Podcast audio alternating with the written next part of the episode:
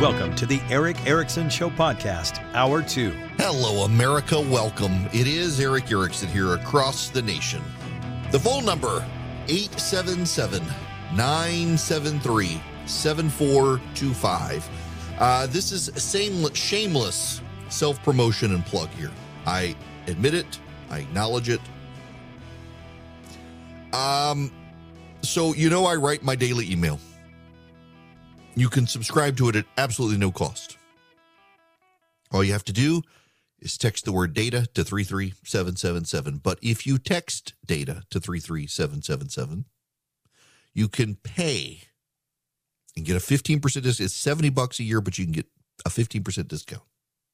The only reason I, I point this out is because of the topic I'm going to talk about. I go very in depth for my paid subscribers in the topic I'm about to talk about the the rich Republican donor class. They're beginning to weigh their options for 2024. And I mentioned this the other day and what I intend to tell them because I I'm been invited to go to a meeting and weigh in on the landscape moving forward. A lot of Republican donors believe their money has been badly spent. Some of them got no return on their investment and they're deluded into thinking they actually did a good job, but not really. They they didn't. They wasted their money. Most of them realize uh, that the grifter class within the GOP is kind of out of control right now. And as someone who's been a pretty vocal critic for some time of the of the grifter class and who has a pretty good um, finger on the pulse of the conservative movement, I've been asked to come to a go to a meeting in um, about a month and a half to lay out for the conservative donor class and the Republican donor class um, where I think they should go. But part of that has been me talking to them to get their assessment. And I they are kind of in line with where I am on this already, but we're going to get in person and talk about this face to face. I'll probably be the only person in the meeting to not fly on a private jet. Um, but that's okay. One day I hope to get there. It'll really be probably their handlers when I show up and not actually them. But I want to talk to you about what they're talking because I've spent a lot of time talking to the donor class. And there, there are two, three. I mean, the, the, a few groups of people within the GOP. Let, let, let's talk about those groups. You have the base, uh, you and me. We're the people who show up and vote. We're the people who, through our voting strength, can shape the field. And through small dollar donations, can help one or two people. You have the consultant class. The consultant class does the mail and the polls and the TV and the radio, and, and they shape the campaigns, and they get really, really rich. And a lot of them are mercenaries. As long as they're getting paid, they don't care. They will adopt the candidate's values. They don't care. Most of these guys are pretty liberal. It's not a coincidence with, for example, the Lincoln Project types. Many of the Lincoln Project types were some of the highest paid consultants in the GOP, and they were pushing a lot of candidates who ran as conservatives. And when Donald Trump came along and marginalized these people and cut them out of the Republican Party's uh, budget and ability to get money, they revealed themselves to be extremely liberal. These are the people who cost us uh, 2008 by running John McCain and, and 2012 by running Mitt Romney, who were men, whether you liked them or not. They had some convictions. The people around them had none. And it was hard to translate uh, convictional candidates when the people doing the translating have no convictions at all. There are the the politicians within the GOP and the political operators within in the GOP, the chiefs of staff and the and the politicians, the governors, their chiefs of staff, uh, the congressmen, the senators, they all have some persuasion with both the donors and the base. And then there are the donors, the big donors to the GOP.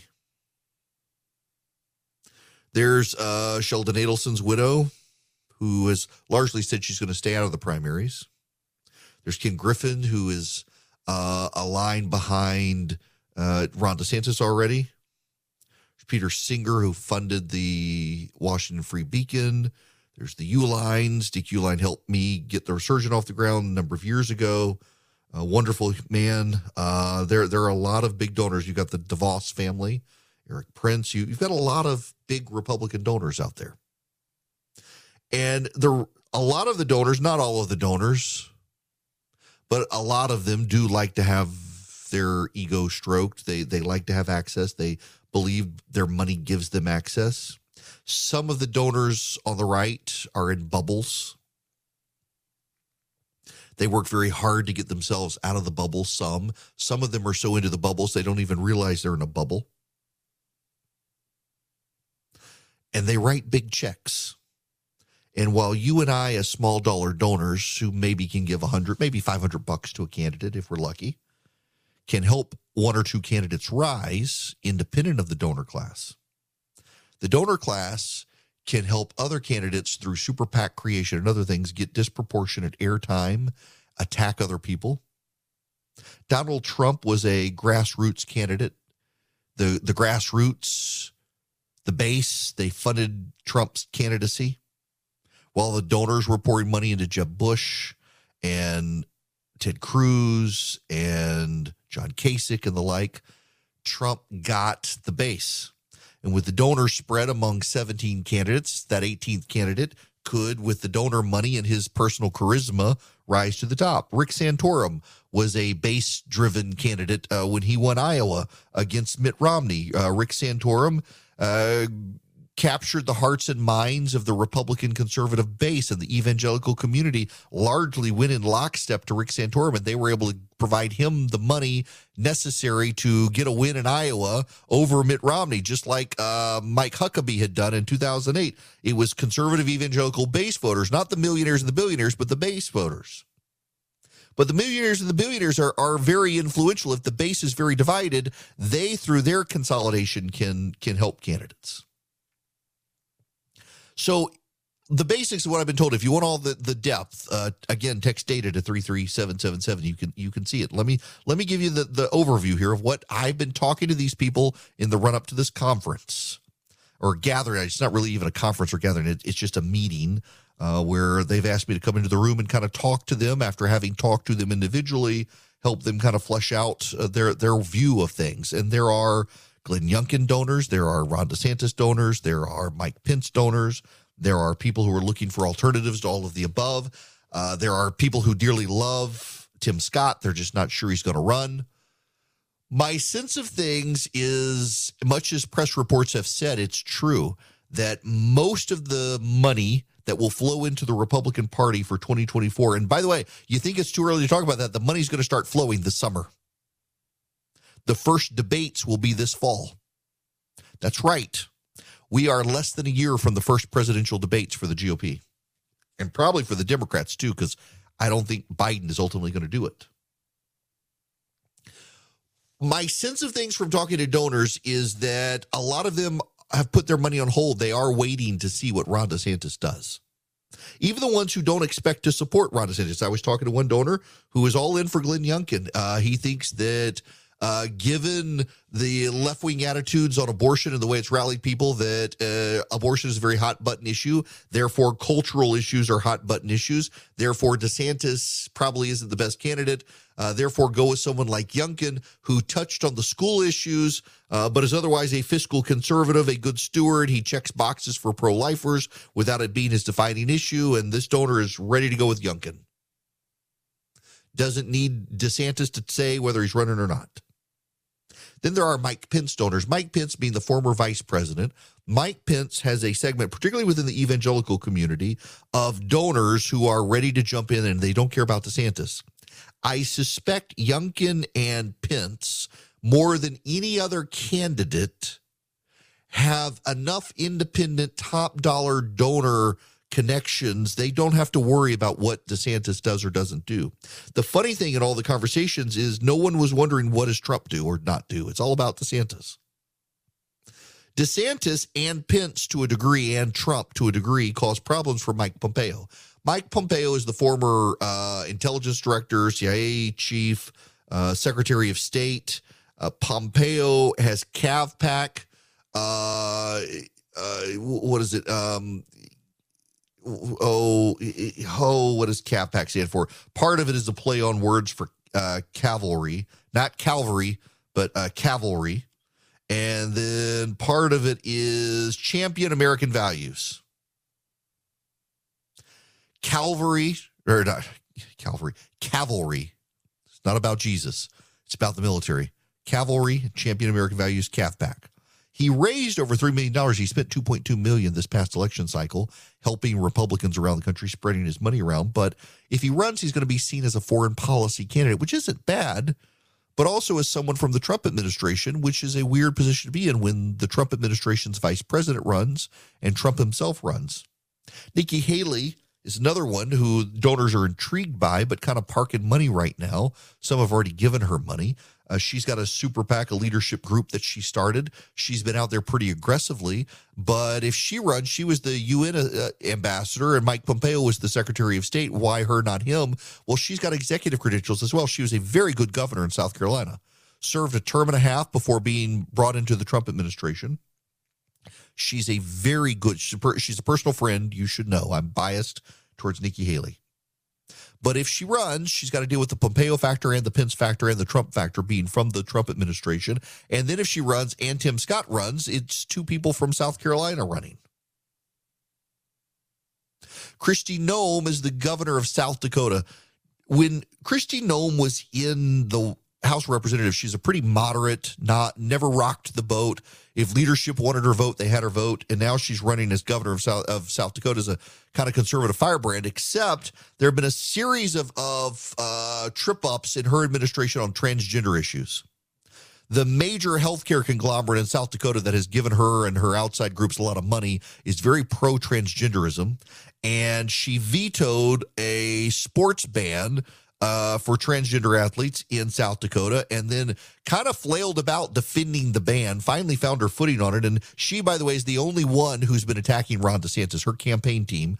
Her staff, they've been attacking Ron DeSantis. They're attacking him for not doing more than a 15 week abortion ban in Florida. That it's it's not pure enough. She doesn't want a transgender sports ban, but she does want an abortion ban. Actually, even some of the conservative donors after the cycle are like, yeah, she very much reminds some of them, and I had totally forgotten about this. When Mike Pence was governor of Indiana, he vetoed RFRA, the Religious Freedom Restoration Act. He was going to sign it, and then the Chamber of Commerce went nuts on him and he vetoed it. And conservative evangelical donors felt betrayed, and they all feel like that about Kristi Noem. Then there's Tim Scott. Everybody likes him. Everybody, I like Tim Scott. Tim Scott's awesome. He's going to be at my conference in August. Does he run though? Nobody knows whether he's going to run or not. And there are lots of people who's like, ah, DeSantis Scott ticket would hit it out of the park. And I'm like, yes, a Scott anybody ticket would hit it out of the park. Put him first too. He's got a compelling story. All of these people are waiting for DeSantis. You'll notice I, I haven't really brought up Trump. None of them care what he does. None of them think he can go the distance without their money, and they don't want to give it to him. But almost to a person, they're of this thinking that if Ron DeSantis runs, he can beat Biden and Trump can't. If Trump and DeSantis run in a small field of people, then Trump was going to have to use his money and the small dollar donor money that is now split among him and people like DeSantis. So he's not going to get as much of it. Him attacking DeSantis makes DeSantis seem reasonable. So having Trump in the race actually helps DeSantis because Trump's going to have to spend his own money, which he's loath to do. The donors can set up super PACs to have DeSantis's back, and DeSantis seems savvy enough not to take the bait when Trump attacks him. There's a lot to be said that evangelical donors that I talk to, they're split between Pence and DeSantis. There, there's they kind of are now at the point of realizing and recognizing and admitting their love of Trump was very transactional. They got the end of Roe with Trump, but now I mean uniformly they kind of say I would love to have Trump but someone other than Trump. His policies, his vision, but not him. And they look at DeSantis and they look at Pence and they're like, these two, Pence is one of them. They, they have no doubt. He's got Chip Saltsman working with him, who worked with Mike Huckabee, and they're intrigued by him. But what's fascinating about all of these conversations with the donors is it boils down to this very few of the ones that I told you, there are some, but the vast minority, the smallest minority, are in it for Trump almost every single one of them now is like, it's time to move on. How do we move on? And what does DeSantis do? these donors, the Republican donors, really are waiting for DeSantis to make his next move before they decide. Even the ones who don't support him, the ones who are going for Youngkin, the ones who are going for Pence, they want to see DeSantis's moves before they start writing their checks. Not since George W. Bush ran for president in 2000 has one man been able to hold up the donor decision making. That's Ron DeSantis now, not Donald Trump. And that, in and of itself, is a fascinating tell for where this is headed in 2024. The weather outside might be frightful, but in your bed, you've got super soft Boll and Branch sheets to sleep under. They'll keep you comfortable. They're just the perfect weight. Summer, winter, fall, spring, the perfect weight, and they get softer every wash. And right now, with the weather so cold outside, you want to just be snuggled up inside. They're the perfect sheets under which you and your loved one can snuggle. And right now, you can get 15% off your first set of sheets when you use promo code ERIC at bollandbranch.com. That's Boll and Branch, B O L L B-L-A-N-D branch.com. The promo code is ERIC, E-R-I-C-K. Boll and Branch sheets are the perfect 100% organic cotton threads that get softer every wash. Not only do they get softer every wash, but they the drape across your body is just perfect. I really enjoy mine. We've got them now on multiple beds in the house. We've just kept buying them because they're so soft. And every wash they get softer. And right now, get 15% off your first set of sheets when you use promo code ERIC, E R I C K, at bollandbranch.com. That's Boll and Branch, B O L L A N D branch.com. The promo code ERIC. Uh, somebody just sent me this video some crazy person on concourse D at the Atlanta airport just starts spraying the fire extinguisher. They got to rush and close the door. Gosh, because um, they're afraid she's headed on. Nope, she just grabs the fire extinguisher and just starts walking down the concourse, spraying the fire extinguisher. People are like, what on earth? Meanwhile, the um, the Delta employees are rushing to close open doors that are headed out to planes, and the you know the what do they call them? The, the jetways, the human tunnels that you go through. Um, my gosh! And of course, this woman looks like an insane person to begin with. Uh, she's got like, uh, I mean, goodness gracious, just kind of a crazy person, kind of a crazy person. Got it, got her fire extinguisher in her hand, and Wow. Wow. Another exciting day at the airport. we had a caller. She couldn't stay on, it seems. Couldn't control herself. She she believes that um capitalism has been bad for America and something about uh currency and its roots in racism. This reminds me. I want to play you some audio here. This is the we made sure this is safe. This is a TikToker. Yes, yes. Uh, TikTok again has become the place that that the Chinese have encouraged Americans with mental health problems to go. I want you to listen to this. You're going to hear a white guy and then hear a black lady talk. Can we stop like normalizing people being late? Like it's not cute, it's not funny, it's not a when y'all Okay. You got that? That's that's the white guy. Can we stop normalizing people being late? It's not cute. It's not funny. Now, the lady responding. when y'all are ready to learn about the connections between this, this, and the white American cultural norm with obsessing over being on time, please let me know. Please. Because as someone who is black, queer, has ADHD, and studies African American history and culture, it's one of my favorite things to talk about. It's going to be so much fun. But you know, until then, we could just keep acting like that's a completely harmless opinion that has no historical context whatsoever. Okay. So we have black lady on Instagram or on TikTok rather, who responds to a white guy saying, "Can we stop normalizing um, being late?" And because she has ADHD, because she is an African American studies history person, uh, because of her intersectionality list, she can assure you that your desire to have people be on time is because of white supremacy and the patriarchy or some or some such. That's right. Uh, the, the, that is this woman's view. This and the white American cultural norm with obsessing over being on time, please let me know. please. The because white as someone who is black, cultural norm. queer, has ADHD, Black queer and studies African American history and culture. and studies African American culture. Ah, yes, because of who she is. Notice how her her credentials, her credentials to prove she knows what she's doing is she's black, queer, has ADHD, and is studying African American studies so that she can never get a actual job outside the grievance industry. And her grievance is that um, it is white patriarchy and systemic racism to believe that uh, being on time is a good thing. Essentially, what this woman is arguing is that bad manners are endemic of non white society and that good manners are a white thing. Because being on time is good manners.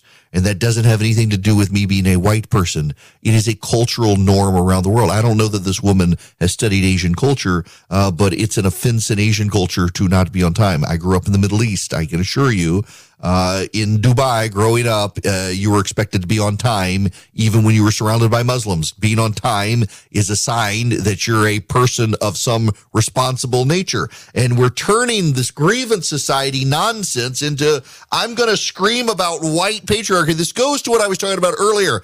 They would rather concoct mythologies than deal with the fact that they are deeply bad people. They would rather concoct mythologies than deal with their failures.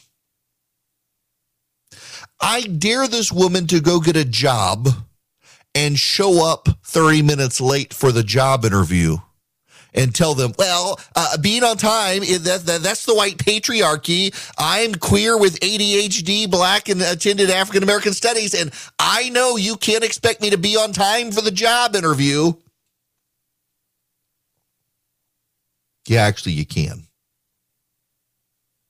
It's really kind of amazing that this is where we are as a society, that the cranks and the crazies have normalized themselves on places like TikTok. And they would have you believe that up is down and down is up. They would have you believe that right is wrong and wrong is right, that good is evil and evil is good. And you will be made to care. You will be bullied. Uh, this is a perfect segue into a topic I was going to put off till later, but let me talk about this. We have the um, hockey player, Ivan Prov- Provorov. Ivan Provorov is with the Flyers. He did not wear a rainbow jersey for warmups during Pride Night. You got that? Ivan Provorov of the Flyers, the hockey team, chose not to wear a rainbow jersey for Pride Night during warmups. And that's all the press wanted to ask him about. This is his interaction. Uh, let me rearrange my speaker so you can hear it. Here we go. Ivan Provorov. Everybody, I respect everybody's choices. My choice is to stay true to myself and my religion. That's all I'm going to say. Any, uh, like I said, that's all I'm going to comment at, on that. Um, if you have any hockey questions, I would like I would answer those. To his credit, uh, his coach is standing by him. Uh, John uh, Tortorella is the Flyers head coach. John, turning away from the game for a second, um, Ivan Provorov wasn't in warm-ups before the game. Um, there was a report that he wasn't in warm-ups because he didn't want to wear the, the Pride jersey for Pride Night. Do you have any comment on that? Yeah, I, I, think the organization has sent out a release regarding the organization, the, the beliefs that we have, uh, and how we feel about it, and really a great night. Um, with Provi, uh, uh, he he's being true to himself and to his religion. This has to do with his belief in his religion, and it's one thing I respect about Provi. He's always true to himself, uh, and so that's that's where we're at with that they're attacking the coach for defending the player. The Flyers, by the way, won the game five to two against the Ducks. Uh, but they can't help themselves. Even as an ESPN writer is out attacking the guy. Ivan Provi is more than happy to play pre-game dress up when it does align with his belief system. And do you know what this writer is attacking him for having worn when he won't wear the pride jersey? the military appreciation jersey. So, because he wore the military appreciation jersey, he should have to wear the pride jersey. You will be made to care. They are trying to make this guy care. He didn't want to talk about it, he just didn't wear it. And they're offended because he would wear a military appreciation one and not this one. Well, he must hate gay people. That's that's immediately they jump. How disrespectful of him to the gay community to not wear the jersey that celebrates Pride Night. What about your bigotry towards him as a Christian? He's an Orthodox Christian. Eastern European, probably with, with Ivan, uh, probably Russian. I don't know. I don't know the guy. Uh, my guess is, I mean, he's an Orthodox, not not Orthodox as in the Orthodox sense. He is Eastern uh, Russian Orthodox. Yes, Russian hockey player, Ivan Vladimirovich uh, Provorov, Provi they call him, and it's all over the news. ESPN has a story on it. Uh, Yahoo Sports has a story on it. Uh, the Defector has a story on it, attacking the coach. This is the Defector, a, a uh, gossip website. Its actual headline John Tortorella, the coach, stands behind Ivan Provorov's homophobic refusal to wear the pride jersey. Written by some girl. Absolutely silly that but i mean this is this is where we are as a society you must be made to care and you will perform as the left wants you to and it is a, a ritual it is a rite it is part of a religious performance you will give tithes to planned parenthood and to woke politicians and causes you will support Black Lives Matters. You will put the sign in your window or the windows will get smashed. it's like the coming of the angel of the Lord in, in Exodus. Uh, in, instead of smearing blood over the, the threshold of your door, you put the Black Lives Matter sign in your window so the rioters don't come and smash your window. You wear the pride jersey. Doesn't matter whether you you hate gay people or not. Think about this. This is not a state of mind convictional thing. This is a performance. This is a display. And by putting it on, you are protected from the mob. By putting the jersey on, you're protected from the mob. It doesn't matter. You may hate gay people. You may want to wish them malice and harm, but you put on the jersey and it doesn't matter. Everything's okay. This guy may give money to gay rights causes. He may give uh, money to support the gay community, but he didn't put the jersey on. Therefore, he's a hater. They, they don't know. They don't know his state of mind, but it's presumed to be he's a hater because he didn't wear a jersey. It's the performance that matters, not the state of mind. It's a works based religion, is it not? With God, it's your heart. It's your heart. With the left, it's your performance. If you do all the right things, say all the right things, perform in the way they demand you perform, you're good. Doesn't matter what your heart is, doesn't matter what you actually think, as long as you perform, you're okay. It is a works based religion from secularism. Secularism is a works based religion. And yes, secularism is a religion. We are seeing it take shape in real time in this world. And the heretics and the apostates have to be uh, purged and punished and silenced and censored. You got to be driven out of the town square if you don't believe what they believe, uh, burned at the stake as a witch. If you do something they disagree with, if you have unorthodox views, that is, you actually believe the science, you're a heretic or an apostate or a witch. You got to be burned at the stake. If you're a sports player, you are expected to perform the rite and the ritual and the ceremony of wearing the jersey, or else you will be excoriated and vilified. And anyone who defends you will be excoriated and vilified because you didn't want to wear a shirt with rainbows. It is a works based performance religion, and you will be made to care. This poor player, Provi, will be bullied by the press. But you know, the funny thing is, he's not talking about it, neither is the team. They've moved on. So what's going to happen is they've learned to play the wokes. You just move on. You don't play their game. You just move on. And all the wokes can do is scream and they make themselves a little bit sillier this ESPN reporter, it's a reminder of how woke ESPN has become. The ESPN reporter is attacking Provi for wearing a military appreciation jersey, but not a gay rights jersey. Clearly, he appreciates the warmongers, not the LGBTQ plus AAITPPA alphabet gang community. And of course, some of them were like, well, of course, he's Russian. He shouldn't be playing anyway because I bet he likes Vladimir Putin. Talk about bigotry, bigotry on display. These are the haters. Haters in a religion that makes you care through performance and stunt and antic, and it doesn't matter what you actually believe behind the scenes. It's always kind of funny to me. Eh, remember Harvey Weinstein?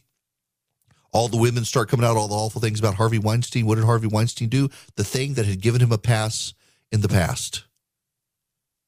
He immediately ran out and said, Well, I'm going to write a big check to the anti gun community and I'm going to dedicate my life to fighting guns. And for the first time in forever, it didn't work for him because he didn't do it quick enough. But it's that level of performance and that level of tithing and, and that level of giving from the left that typically buys you past. Harvey Weinstein knew it didn't work for him that one time, but it had worked for him every other time. And if this guy were to come out tomorrow and write a big check to, to some gay rights group, the, the controversy would go away. It's all about the shakedown and the performance. That's that's all it is kudos to Provy and to the Flyers and to the coach for refusing to play the game of the Wokes and for moving on and making it about the game. But what is notable is how many sports writers, particularly from ESPN, are in on the wokeness and trying to ruin this kid for refusing to engage in the sacramental performance they demanded of him as part of their religion. Now, there's just no good way to transition into that other than cleaning the air by talking about the Eden Pure Thunderstorm. You can buy three of them for less than $200 at EdenPureDeals.com. If you go to EdenPureDeals.com, you'll be greeted with a discount code box. And what you do is you put in Erick3, E R I C K 3 the number three, no space. That's the number you put in and the codes you put in, and you get a great discount. You get three Eden Pure Thunderstorms for less than $300. Normally, each of them would be about $200. You get three of them for less than $200. You're saving uh, money, about $200, and you get free shipping, and you wipe out odors in your house. If you don't know, the Eden Pure Thunderstorm, it's an air purifier. It gets rid of the dust and the pollen, but really, it wipes out odors. It wipes out smoke odors. It wipes out litter box odors, pet odors cooking odors, musty odors, you name it. Um, you got a smoky house, uh, your your fireplace, the wind blew down it and, and sent the soot into the house and it smells. You got people frying shrimp in the house, whatever. You use the Eden Pure Thunderstorm, it wipes out the odors. If you got an RV, you want one of these for your RV. EdenPureDeals.com. The discount code is Erick3. Get three of them for less than $200.